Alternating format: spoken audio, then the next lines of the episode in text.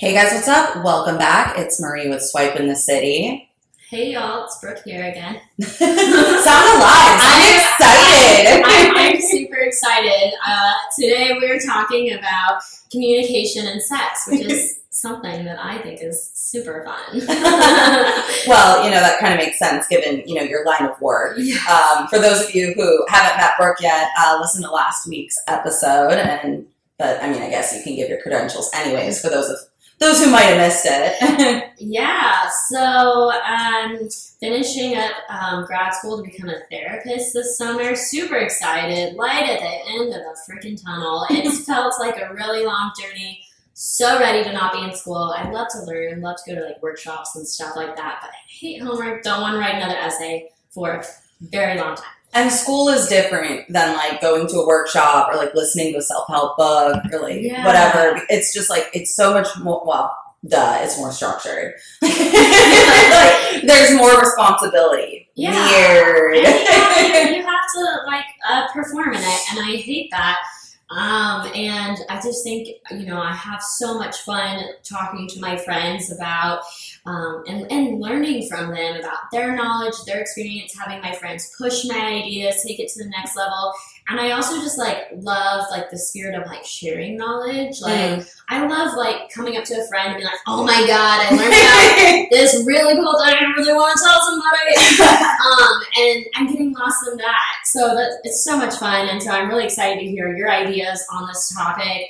Um, yeah, so uh, not fully licensed yet. I'll be taking the um, exam and all that and applying at the end of the summer, but also Oh, so pursuing. exciting. I know, I'm so scared. I took a practice test. It was like, oh my goodness, okay um, but yeah, pursuing sex therapy. That's what I'm doing my internship in. Pursuing, pursuing a sexual, a certified sexual therapy license. So basically, just get to talk about sex all day, which is amazing, endless amounts to learn. Sounds absolutely terrible. Not like anything I would ever want to do in my entire life. Yeah, I, hate this job. Helping people like explore themselves and feel like liberated. Hate that. The worst.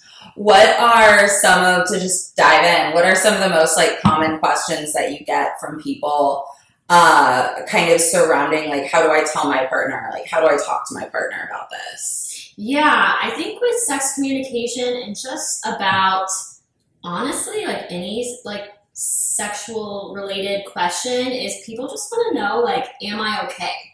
Oh. Am I normal? Is this does this make me weird? Mm. And I think that's just like um, a testament to, I guess, how little sex education that we have. I think that people Yeah. people are so often um, looking through the lens of their own sexual experiences and their own sexual values, and and to compare or kind of assess something Yeah. that they encounter that they're maybe a little less familiar with. And I think that's kind of the issue. And people just want to be accepted and know that they're okay. Yeah. I mean, I remember like having sex ed in high school, which was really just kind of like, okay, this is what a uterus is and this is what a penis is. And, it, you know, like the classic mean girls, like use a condom. Um, and I was actually thinking about this. Like, my mom never, a lot of people, their parents give them like the talk, right? Like, it's Mhm. this fucking ominous thing. My mom never gave me the talk at least not to my recollection. So it would, in which case, it wouldn't happen like to where I was like old enough to really remember, which doesn't make any sense. So I don't think she did. Yeah. Um, my brother got the talk. Um, it was a little too late, but uh, I never got the talk. Did you ever get the talk? Um, no, I got my um when I was sixteen. I discovered I had a sex Oh, I I think that's when a lot of us discover that. I didn't really know what was, these feelings were going on. No one talked to me, and then I I had my first boyfriend, and we were exploring for the first time, and I was like, "This is great! I love this stuff." So we had this fun idea. Uh, you know, of course, I take him, you know, um, home like every day after school, pretty much. And one day we thought it'd be a really fun game. Like, let's have sex in every room of the house on every surface that we can. obviously my parents' bedroom had to be a destination, and luckily I got the little inkling of got that that gut feeling around that time. I locked my parents' door when the door was open. My dad came and knocked on the door about five minutes later. Oh my god! And I remember that night at dinner, my mom was out of town, and he was just like, "Oh, he's like, I don't want to think about my 16 year old daughter having sex. He's like, but if you are, I want you on birth control. So I got that. And then I didn't really get a talk from my parents, but I remember like trying, I was really close to my mom uh, growing up. And I remember um, asking her for like boy advice or something like Mm. that. And I thought that I could tell her anything. And so I think I had told her that I had like hooked up with several different guys and was kind of trying to like navigate maybe feelings about them or something like that. I don't really remember. But I remember what she said. She goes, Brooke, that's that's slutty behavior. That's slutty. Like Oh, she literally no. she literally said that to me.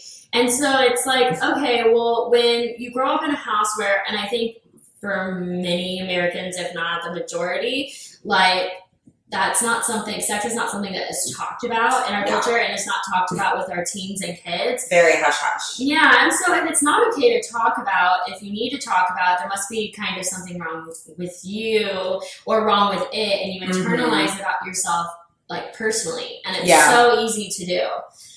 Yeah, I uh, yeah, the closest thing that my mom did get to as far as a sex talk with me was we were watching Gilmore Girls. Have you have you watched the whole series? Oh yeah. Okay, so you know the scene where uh, Rory, the, Rory's dating Jess at this point in high school, and uh, they're you know caught making out all over Stars Mhm. Hollow, and so her mom sits down. She's like, "Yeah, well, like, will you tell me or whatever, something like that?" And Rory's like, "Yeah, like I'm thinking about college, and I'm not, I'm not interested." Blah blah blah blah blah. And then later, she was like, "I'm actually thinking about it."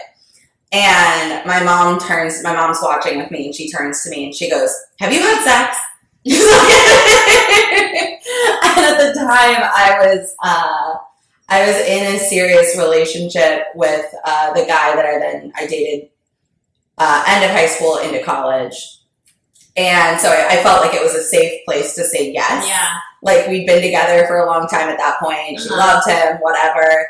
If I'd been, I mean, if it had been the way I lost my virginity, which was uh, casual sex, basically, Mhm. I don't think I would have been comfortable being as honest, and I wasn't comfortable even being honest. But Yeah. yeah, I was like, I was like, yes, and she was like, okay, you're going on the pill. That's it. You're going on the pill, and I was like, mm-hmm. Okay, cool. That's it. Yeah. That's it. Very matter of fact, and then like, okay, there's no room to talk about this. Do Yeah. questions? I think And like my Mhm. my mom always I, I grew up like in a very like not like super, super religious house, but like my mom was a pastor's kid, like so religion plays a role in that too, which like we all know for the most part is very like let's like this isn't a thing, basically. It's how we all come to exist, but let's not talk about it. Yeah. Yeah, and I, I think a lot of parents just don't know how. Um, and you know, this is something that I just I would like to see change, hopefully within our lifetime, and at least in American culture. Um, what's so wild? So back in college at my gap year, um, I had the opportunity to go to Sweden to visit with this um, organization that teaches sex ed, basically to kids who are about kindergarten age all the way through I think it was high school. Hmm. And so they were showing me some of the videos and some Kindergarten is young. Yes, it is. Oh, that would not fly here. Oh, absolutely not. Yeah, especially with the don't say gay Yeah. And all this stuff. But you know, it's done in an age appropriate way. So, and I am some like I think this is something that I firmly believe in. Also, I think the mistake that so many parents um, make is they want their kids to be able to tell them anything so that they can help them. And they say this, oh, you can tell me anything. Mm-hmm. But what happens when the kid comes to them and they're in trouble? Oh, why are you so stupid? This was such a mistake. I You're in trouble. You're grounded. I, know yeah, exactly. Okay, well, what's the kid's response? Oh, I'm never coming to them again with something. Right. And then you're not there for your kids when you need them to be, when Right. you when you need to be. Um, so I think these conversations can happen on age appropriate levels.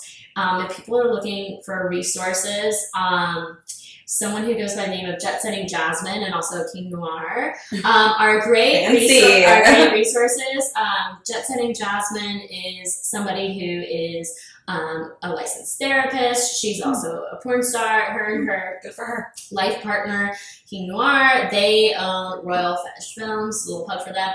Um, and so they kind of do both, and they're very open about it. I went to a workshop with them on uh, sex positive parenting, Cool. and basically, like, kind of some of the stuff they've taught you, and I think this organization in Sweden also have in common is what can you teach children in a way like it's not appropriate to talk to five year olds right really about sex it's not Yeah. it's not appropriate to um, advocate that teenagers are watching porn it's for people who are 18 and plus for a reason Mhm. so, and and not to kind of be like, you know, all, all of these things, right?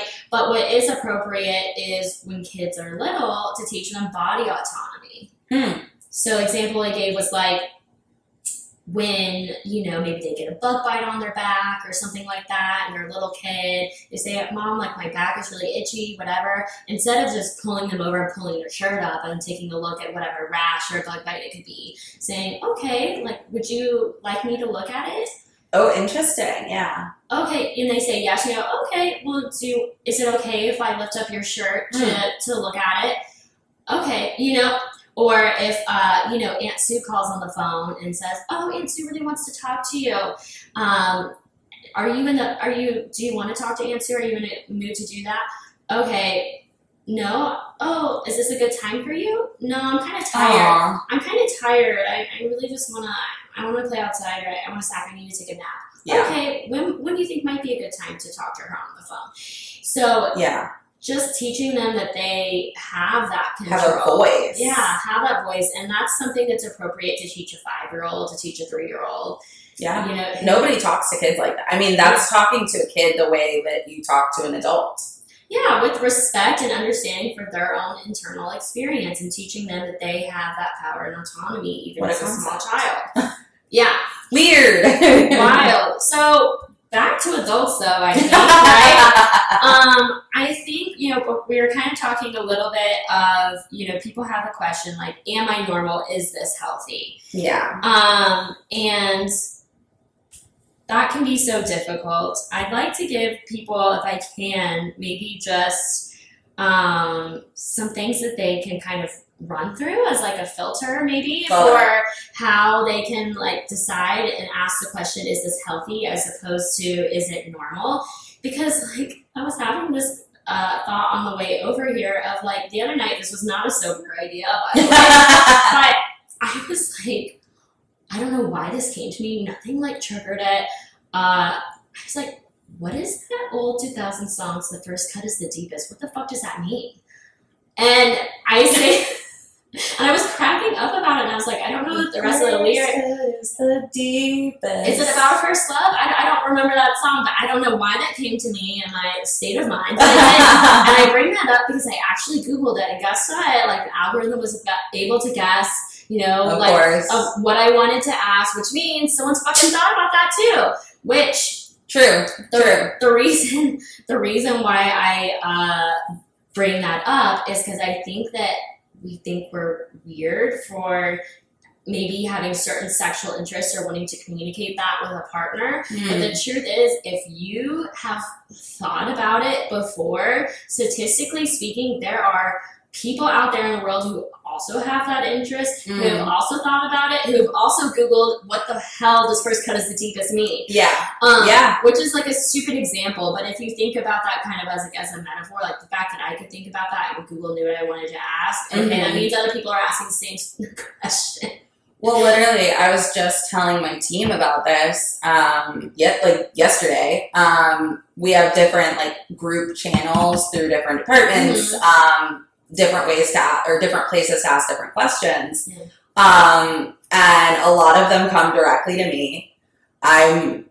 I had no less than 20 notifications at any given point yesterday on Slack. Mm. So like I can't it's like almost impossible for me to get to everything like in a timely manner that's going to be helpful. So like I'm always encouraging them like put these in like the team chat, put these in our department chat.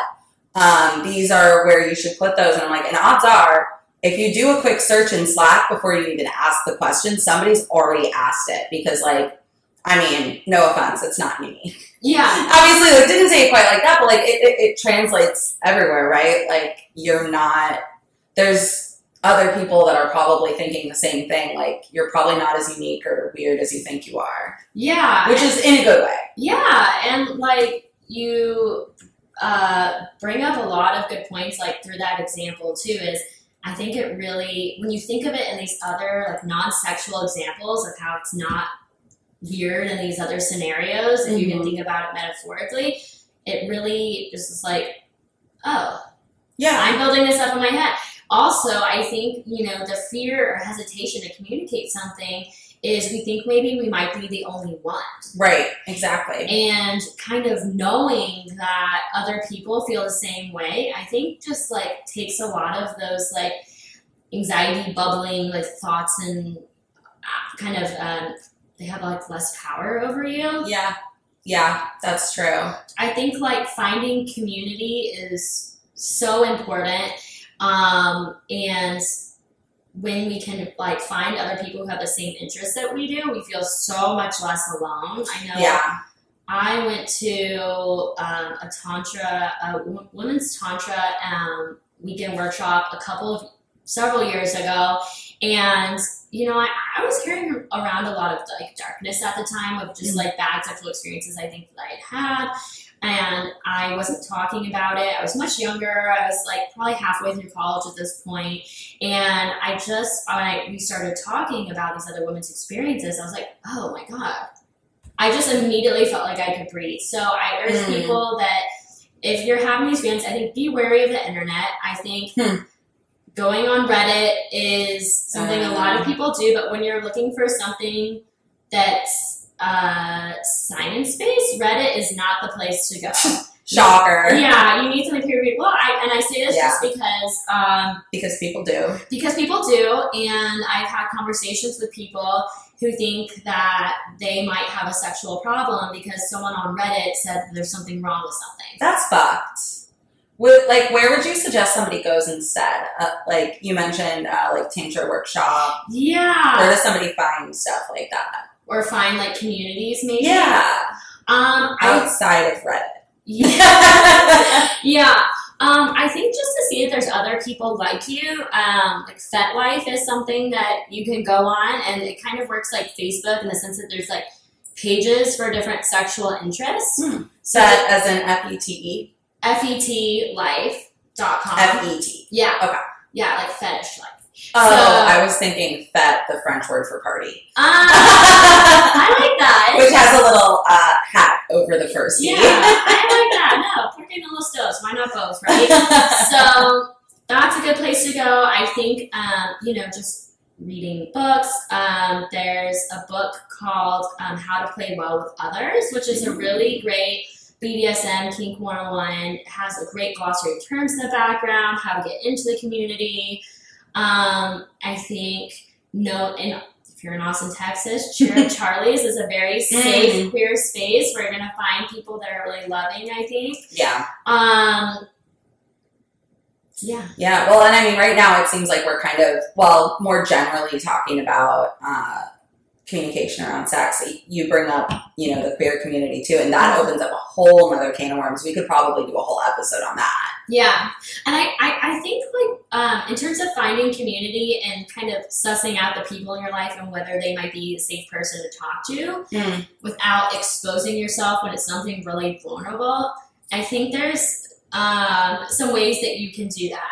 So one way is to talk about maybe it's an article or a movie or something in media that you've seen that has that sexual interest or mm-hmm. orientation, whatever it might be, and just bring it up in conversation in a neutral way of just something that you came across, hmm. Yeah, and then see how someone reacts and kind of go off of their body language, what they might say, yeah, and that's kind of a good way to see where someone stands on a certain point of view and whether they might not, whether they might be a safe person to talk to.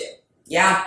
Well, that's a, a, a good way to kind of bring up like anything that you want to talk about in well, anything, but like, and like in a, in a relationship, especially, you know, it's like, that I mean, you know, you've been Yeah. watching The Bachelor with with Yeah. Andrew and I. Like the number of times that something has happened, we're, we're just rewatching all of Bachelor in Paradise and the most recent season. And aside from being in love with grocery store Joe, um, you know, it brings up different things that like it makes it easier to talk about X, Y, or Z because it's happening on screen. Um, like I think you mentioned this when we first kind of like were spitballing here. Uh, like toes, like when she was, um, Yeah, yeah. what's her face, uh, Marissa, and Riley had like the whipped cream on Uh-huh. the beach, and she like was sucking it off of his toes.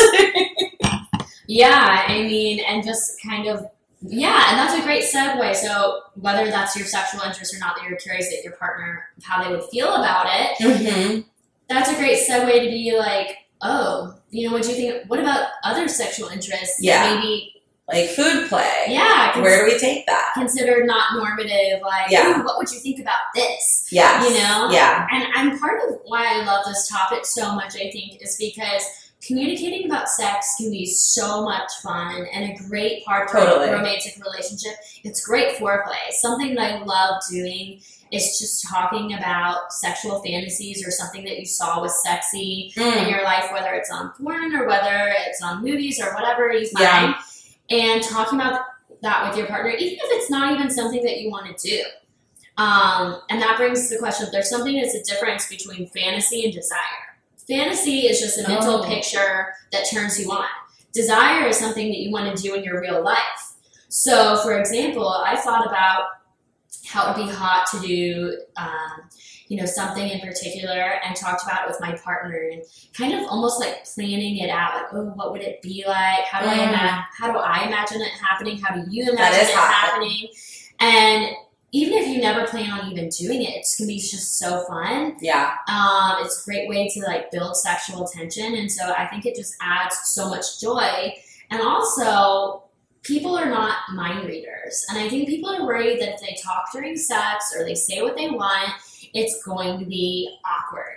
But Yeah. the thing is, it's a part of sex, responsible sex, pleasure oriented sex is part of consent is knowing what you want and being able to ask for it. And Yeah. for your partner the same. You can trust them that they're going to speak up, and they can trust you that you're able to speak up. If there's some Yeah. kind of power dynamic where you feel uncomfortable doing that, then that's I think something to talk about. Yeah. Um, ironically. Yeah. what um shoot, I lost my train of thought there. But um so do you hear like just the kind of like, oh, how do I make it not awkward? And that's is that what you suggest to, you know, people that you speak with, or is there anything else that would kind of tie into that? Like how do you yourself or how do you advise somebody to kind of like take themselves out of it and maybe feel less awkward? That didn't make sense as a question. Feel yeah, feel less awkward. Well, I think um, the first thing comes to mind is what makes it feel awkward. Um, and I think that some of that is related to goal based versus, versus pleasure based sex as a model. Hmm. Um, and also remind me to go back to the sexual principles of sexual, the principles of sexual health. Eventually. Yeah. Okay.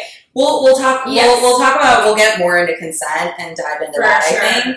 Um and then also where like how do you know what you want? Like if you don't, especially maybe somebody who's not as experienced Yeah. or, you know, I mean and I, I probably shouldn't be as surprised when I meet somebody who's like in their late 20s, early 30s and they've never had an orgasm or they've had like one orgasm. Like Mm. how do you advise somebody to kind of figure that out?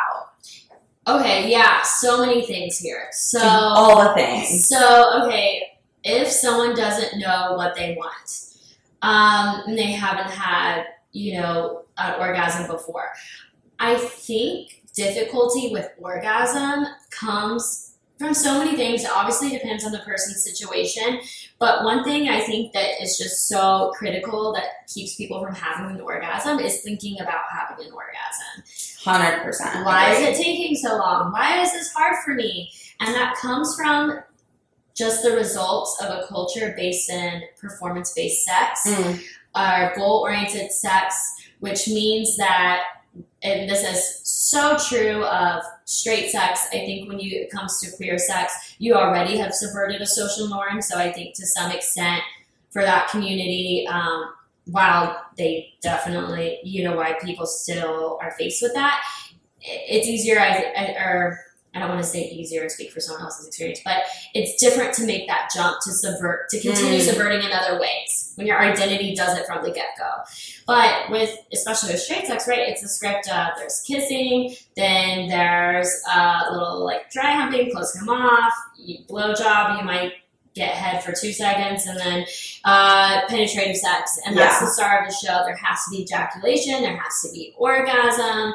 Um, man in the situation needs to be dominant, take initiative, do all of those things. Um, and so there's a pressure to, I think, um, the original question was Like, how do I know? How do I how do I find out what I like? How, how do do you, I? how do you find out what you like? Yeah. So, um, I think that there needs to be a comfort with that it's okay to not know and a comfort with the reason why you're there.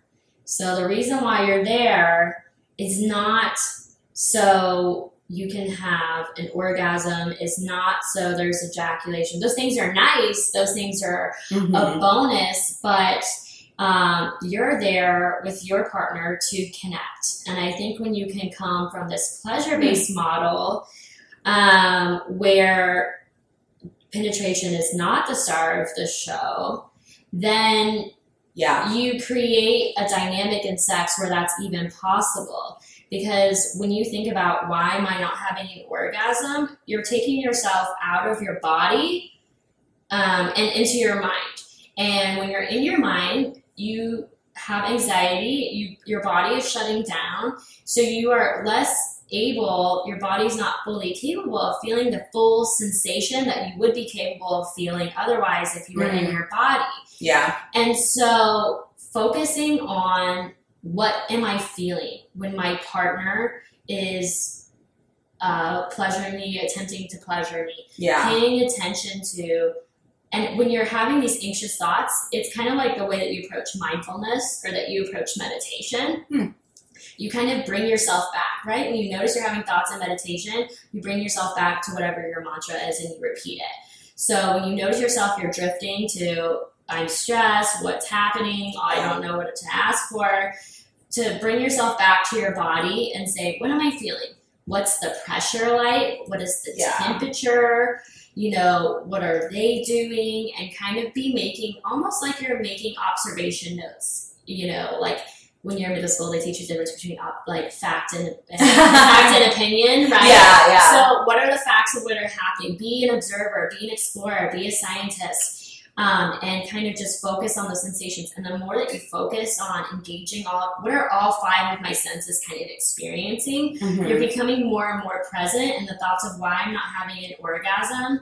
Um, melt away and you're more able to feel the sensation over time also you know with women at least um, on average it takes 30 minutes for our prefrontal cortex to shut off that's the part Really yes so interesting. so evolutionarily speaking this was so we could get away right the perf- I, and that's really sad yeah. but it's a trait that's there so to be able to Interesting. and our prefrontal cortex, of course, is our rational thinking, ability to make decisions, uh, kind of like, yeah, super cog- cognitive, aware kind of like processes that happen in our brain. So Mhm. for us to be able to relax and get into our body, it takes on average 30 minutes, Huh. give or take. So I guess the last way I would just answer that question is you know, as we were talking about consent early, earlier, it's our ability to know what we want and be able to ask for it. If you don't know,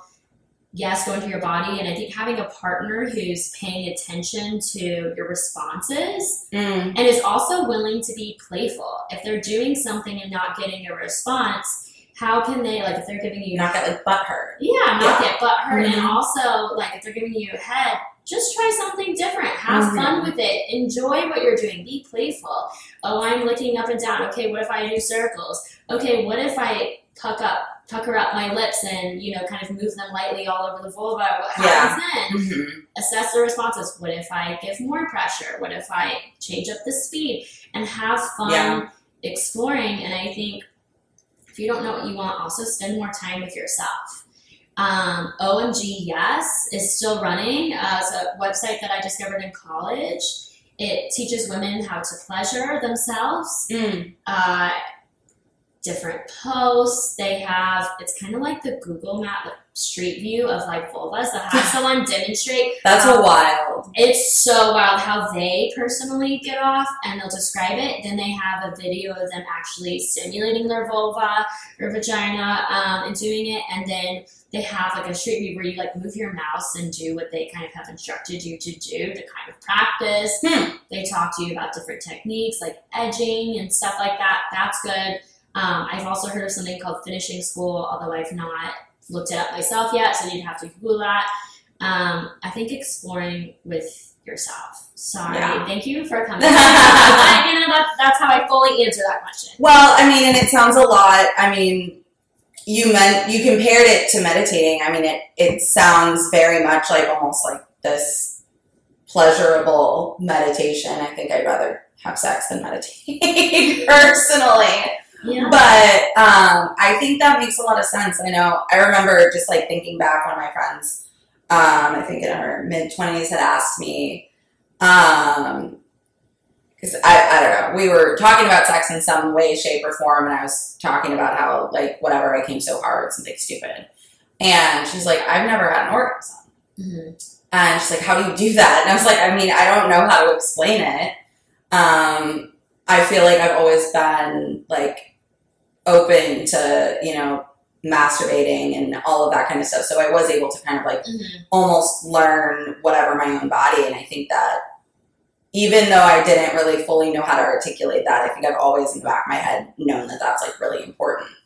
Um, and then obviously, I mean, I think it's it's a secret and not a secret at the same time when it comes to your like anxiety and like kind of mental state and the way that that influences how you have how much you enjoy sex. Mhm. Um, I mean, you know, there's there's so many mental blocks, whether it's like external things too, like depression and where that comes in. Um, so I mean, I think all of what you're saying just makes a ton of sense. Yeah. Long-winded explanation. Yeah, no, You're right. same, same here. And I think that like there can be so many reasons to have sex, and I think also just making it okay that that doesn't have to happen. To ta- take that off the table. Yeah.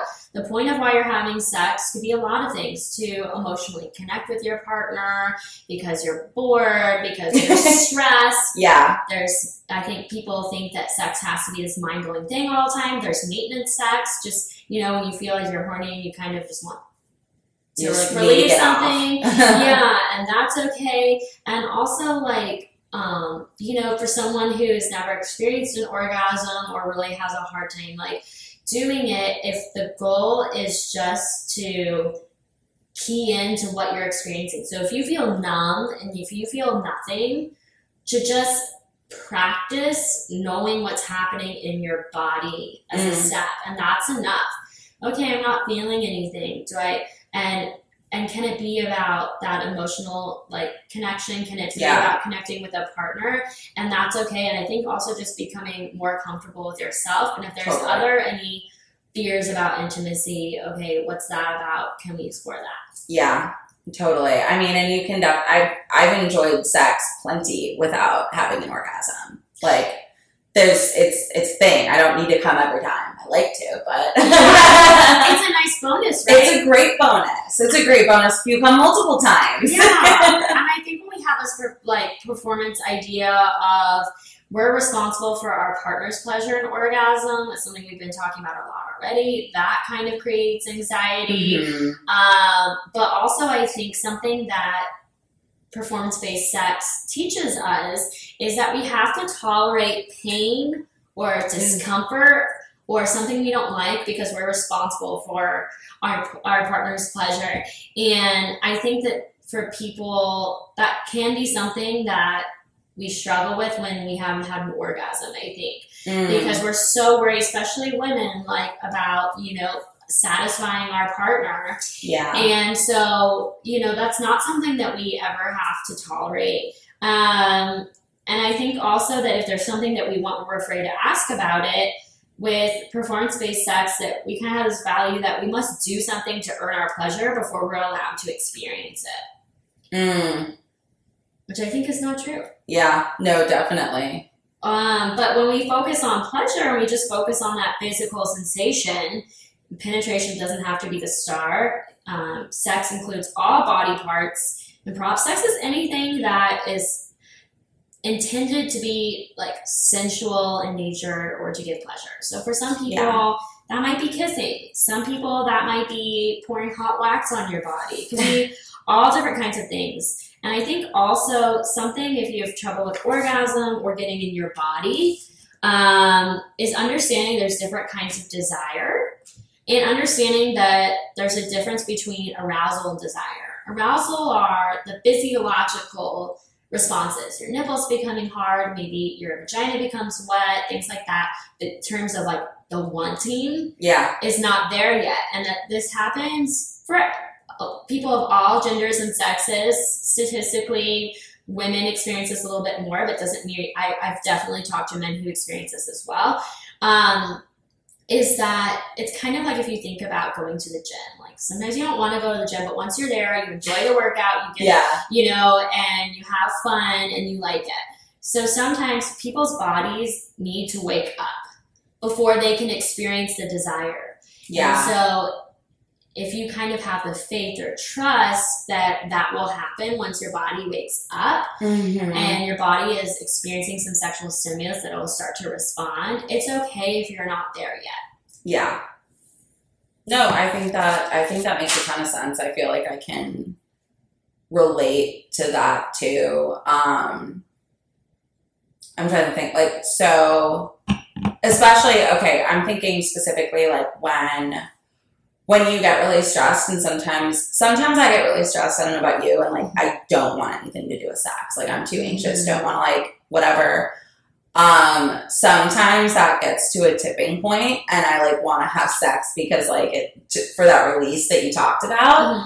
Um, but like when I'm at that point, I'm like, no, I don't want to, I don't want to. But like I'm with somebody and like obviously they're not like pushing me. It's not not consensual. Like, but you know, we're just kind of like fooling around, and then it's like, oh, I didn't think I was gonna want to do this, but I'm here and I'm happy. Like I want to do this. Mhm. Um, yeah, I mean, I can't relate to it as much as a workout, but But you know, when was the last time I did that? yeah. And I think that you're bringing up the kind of this idea of complicating consent, which I'm I'm for. Like I think in this our culture, it's like it's becoming a little bit more mainstream to say it's not a fuck yes, it's a fuck no. Mm, And while I believe like you know if there's ever co- coercion, it- consent is not freely given. That's obviously not consent. But I think that there are ways that you and we've already touched on this a little bit, but just add a little bit more nuance to it, kind of based on what you're saying, like something may not be your cup of tea or your partner's cup of tea, but you might be willing to try it because it turns you on to see your partner being pleasured by yourself. It turns you on to pleasure them. And if the door swings both ways and you know they're willing to give you the same thing or you're willing to give them the same thing, then I think that that's okay. That's an idea definitely that I um, that's from Dan Savage. And if anybody wants to look him up, he's super great for sex ed stuff and sexual topics. Um, well, and you can give consent and not be like excited about something. You know, like I mean, so I can understand where that comes from.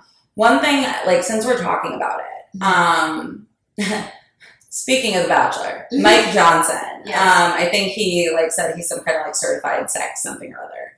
Um, which is he that's what he says a in certified his sex what? So I don't remember. Okay. Um, I was listening to the his podcast with Brian, Yeah. what's his face, talking about, um, and and so he was talking about it, um, but and he was talking about your that when you're intoxicated that you can't give consent. And I was curious about your thoughts on that, not to get down like a deep rabbit hole, Mhm. but Yeah. So I'm not. I'm going. Yes. I'm going to be honest. That's what we should. That's what we're here for. So, can you be a little tipsy and enjoy a sexual experience? Can it get you out of your head? And can that be really fun, especially when it's with a trusted partner? Yes. Now, what I will say is when substances are involved, you are taking a risk that someone's going to feel differently in the morning mm-hmm. And regret it, feel violated, feel really uncomfortable. And so that is a risk that you need to, as the non, well, assuming you're not drunk or not intoxicated. know, or if you're deciding to, you know, do some recreational drug use or drink or whatever, Mhm. and then you're doing this with someone that you're attracted to or think that like this could come up in a circumstance, Yeah. I think that's something that you really need to discuss and be very careful with. And I think, you know, there are definitely substances that, you know, might make somebody um, feel like they're more interested when really they would have never agreed to that. Mm-hmm. Um, if they weren't sober. Now, can you, like, is it possible to do substance together, have that be an enhancing experience to your sexual practice, and have it be a positive thing? I also think that's possible. Yeah. Um, but knowing that person, really talking about it, and also like, it's a, I, you know, there is always an element of risk that you're taking that someone can feel violated because they felt like they wouldn't have done something or fully consented to that being sober. So I- think that that just can't be emphasized enough. Yeah. But yes, like, um, you know, sex on psychedelics or, or, or Molly or MDMA or ketamine or whatever, like that is something that It's a thing. it's a it's a thing. You can talk about it. Um, I didn't get to go to a workshop on it, but there was the past weekend workshop on sex on cannabis, psychedelics, and and more. So um, it's complicated. I think it can be very da- it can be something you really can be worried about. Something dangerous can definitely happen. Yeah. I-. It was well, it was interesting just the way that he had phrased it was uh like more on the lines of like you should never like if you're with somebody and they're drunk, like you shouldn't do anything with them. Um, or that that was like kind of like his personal belief, which is totally cool and very, very Mhm. respectful. I just thought it was very interesting because I'm like, oh god, the number of times I've been drunk. Yeah. I was like, oh crap, but Especially when it's like a person you don't know. Like I wouldn't doubt, Right, if, right. if there's anything in your mind where you're having a voice inside your head, like I'm, I'm doubting.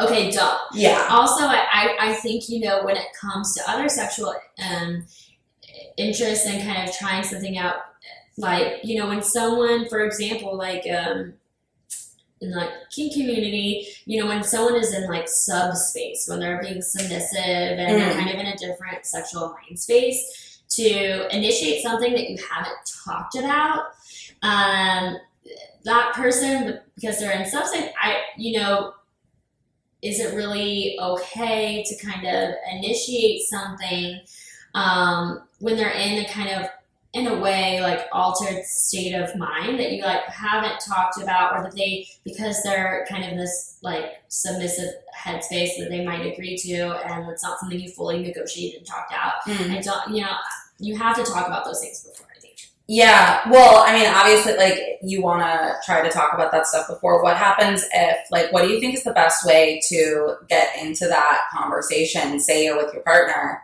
and you, uh, you know, are maybe sub and you are in this different headspace. You do something after you're not in that headspace anymore and you kind of think back on it and like, actually, I, like, I didn't really like that. I don't really feel good about that behavior what do you think is a really good way to approach that with your partner in a way that's like not um i guess aggressive I think it's just to be honest and speak from a place of your feelings. Um, I think the way that you said that was great. And I think if you're the partner on the receiving end of that, something that you know i'm assuming this person didn't intend to hurt or harm that person Hopefully. um, so if that's the case to say oh my goodness i am so you know incredibly sorry that this happened i never would ever intentionally harm you I'm so sorry what what do you need in this time at this Mm. what do you need right now how can What i do you need? how can I take care of you? Do you need space? Would you like me to hug you? Can I make you a cup of tea? Yeah. Um, and I, I think also uh, if you're trying something new, it you know it never hurts to have a plan after. You know, how are we going to communicate if something goes on during it? Are we going to use certain safe words or code words that might mean, hey, I need you to stop, and if I need you to stop, this is exactly how I would like you to take care of me. You know, if Mm. I go, go to a, if something happens. Yeah. Um, so I, I think always speaking from a place of your feelings and your experience, you can never go, you can never go wrong. And I'm not speaking for the other person's experience. Yeah, I think uh, I think that's really good. Let's talk a little bit more too about since we're kind of touching touching on it a little bit, like trying new things, like talking to your partner about trying new things. Um, Mm-hmm. what did we say earlier? Don't knock it till you try it. yeah. Um, so you want to try something new with your partner. How do you bring it up? You kind of said the media thing or something you brought up to kind of see how, what they might feel. Um, I think, and that kind of doubles down on the Dan Savage kind of thought of like, okay, if it will, if you don't, if you don't hate it and you don't feel coerced, then if you want to like try it, that's great. Um, and I think it doesn't always have to be something that is such a like serious conversation but Mhm. i also think it just like depends on your comfort level are you coming from a place of like a lot of fear and Mhm. tenderness and if you're in a space of fear and tenderness that's okay i think you need to honor that you feel tender you honor, honor that you feel a little afraid and that conversation might be a little bit more serious and that's okay but you know i think you are going to have to address whatever discomfort or tenderness is happening in order for anything to happen no matter what the Sure. outcome is yeah, so um, that's definitely how I'd answer that question, but also think that um, if you don't have the same sexual interest or something is like coming up for you to kind of talk about what your partner likes about that idea. Mm. What what is a, appealing to them? What excites them about it?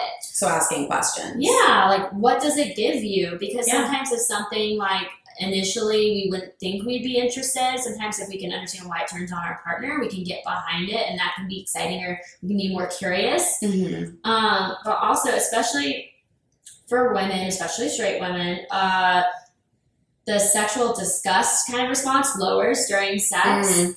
And so if you can kind of in an outside space say like, okay, I'm willing to try this um, and see what happens, you might surprise yourself. Um, I know for myself that we kind of talked about the toes example. The toes example got me. I like I'm curious to hear of like anything that maybe you've ever tried also that kind of you were surprised about. But when I was doing my senior thesis, I was interviewing phone sex operators and I was talking to one, I don't know how we got on this topic, I love that. but he was like, So you might be surprised, Brooke, that you might like when someone sucks on your toes. And I was just like, I'm no, I appreciate that. I really don't think I'm going to, uh, but okay. And then several years later was uh, um, with a partner, and uh, they went they went for it, and my eyes I think probably immediately rolled to the back of my head. It felt so good. That's wild. I was so surprised. I was like, what is this feeling? And so if you're in a space where you're like, eh, I'm curious, yeah. try it. Who knows? Yeah.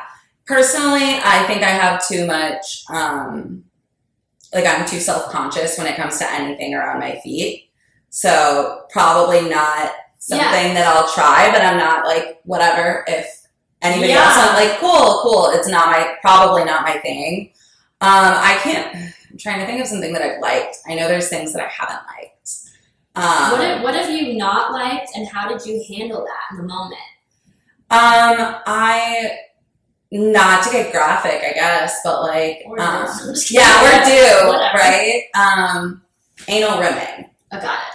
So I like receiving. I one of my exes was into it, which is cool. Um and I was like, okay, I mean, I find it like whatever, I don't know. I've never really tried it enough. So if you want to try it, cool. Um I don't really feel compelled to do it to you, sorry. like I don't really I'm a germaphobe. I'm a germaphobe, so that really freaks me out. Um, I don't mind anal sex, but like, don't put your mouth there.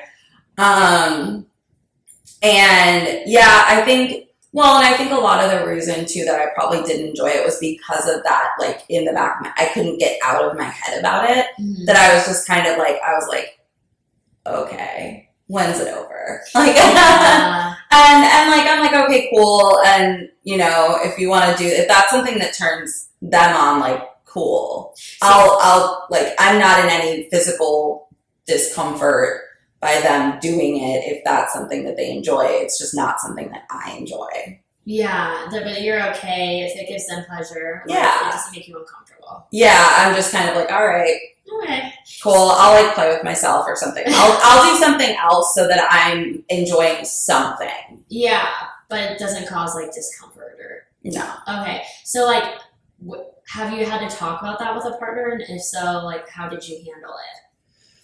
I'm trying to remember if we talked about it. Um, I think we probably did like a little bit afterwards, and I was just kind of like, yeah, it's fine. like, there was somebody else afterwards that uh, was talking about wanting to try it, and I was like, yeah, like it's whatever. Like if you want to do it, I'm cool with it. I'm just, I mean, I'm very blunt about it, so I wasn't like freaking out. Um, but they had asked me like directly. Yeah. Okay, that's really nice when partners are like super direct. I think also on the other side of it, right, with kind of the script of needing to do things that uh, cause you any kind of discomfort to give your partner pleasure because of that performance based like script I think so many of us come from.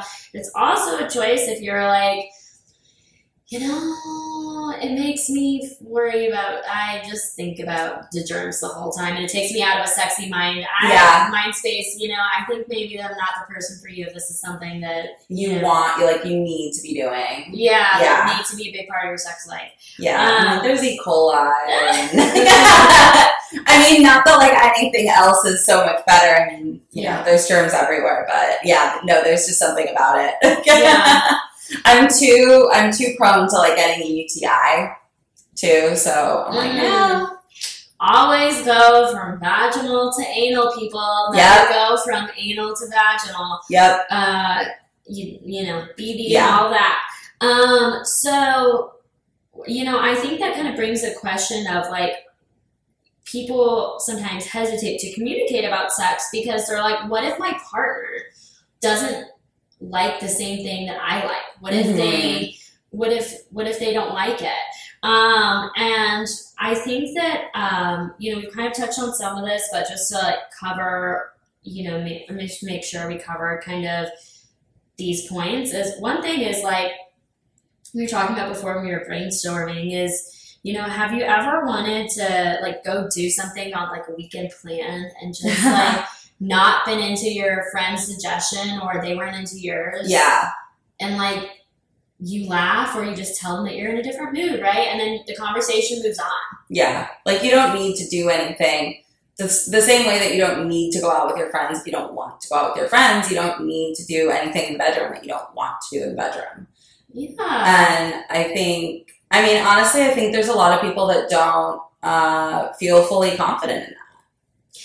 Yeah, and, and like, and it's it's. I mean, we have different interests and tastes, and you're not going to line up one partner. It's not. It's not possible to line up and that every single thing. that they're going to be able to provide everything that you need, or they're going to, you know, all those things. But you know, I think you laugh and you you move on.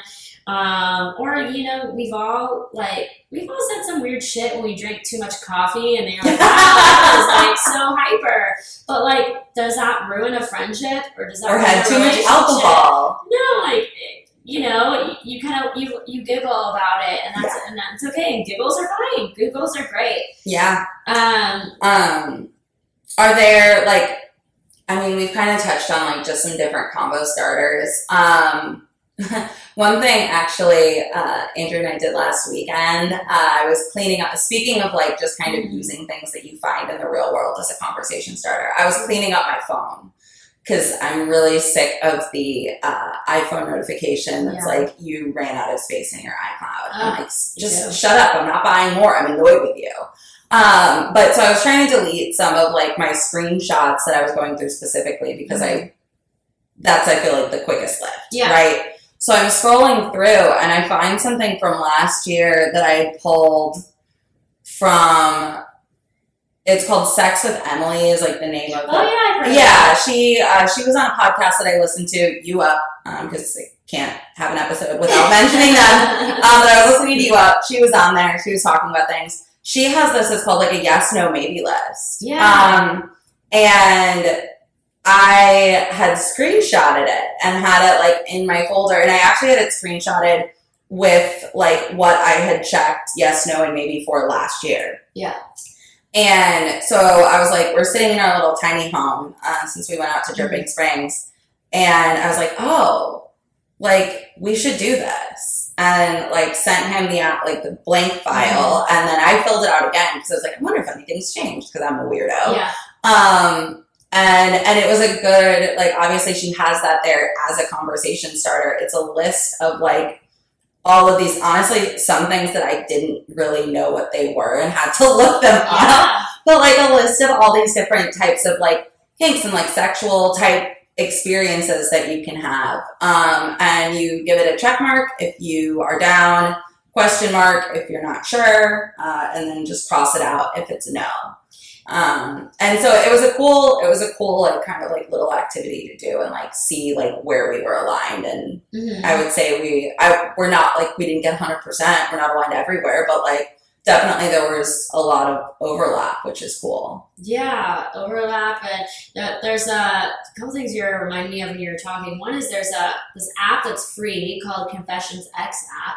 Um, and what's so great about it, it works kind of like Tinder with different sexual interests. You invite your partner, so you swipe right if you're interested in that sexual interest um, or desire, fantasy, and then you swipe left if not. Huh. Your partner can only see what you've both swiped right on. Oh, interesting. That's funny. So it makes it easier. And I think, you know, in terms of communication, that definitely makes it easier. And um, one way about the maybe or the no, when you want to communicate about that, just as like a tip to slip in, is a question you can ask your partner is, is this something that's okay that I ask you about at a later date to see if you feel differently? Hmm. Because that kind of prevents, like, if something is important to you, but you also don't want to be coercive to your partner Yeah. and make them feel pressured like they have to say yes. That's something that you can ask them if they're comfortable with. Is it okay if I bring this up at a later date to check in with you to see if it's changed? Yeah. And That's- getting their yeah. permission. That's a good tip. I like that a lot.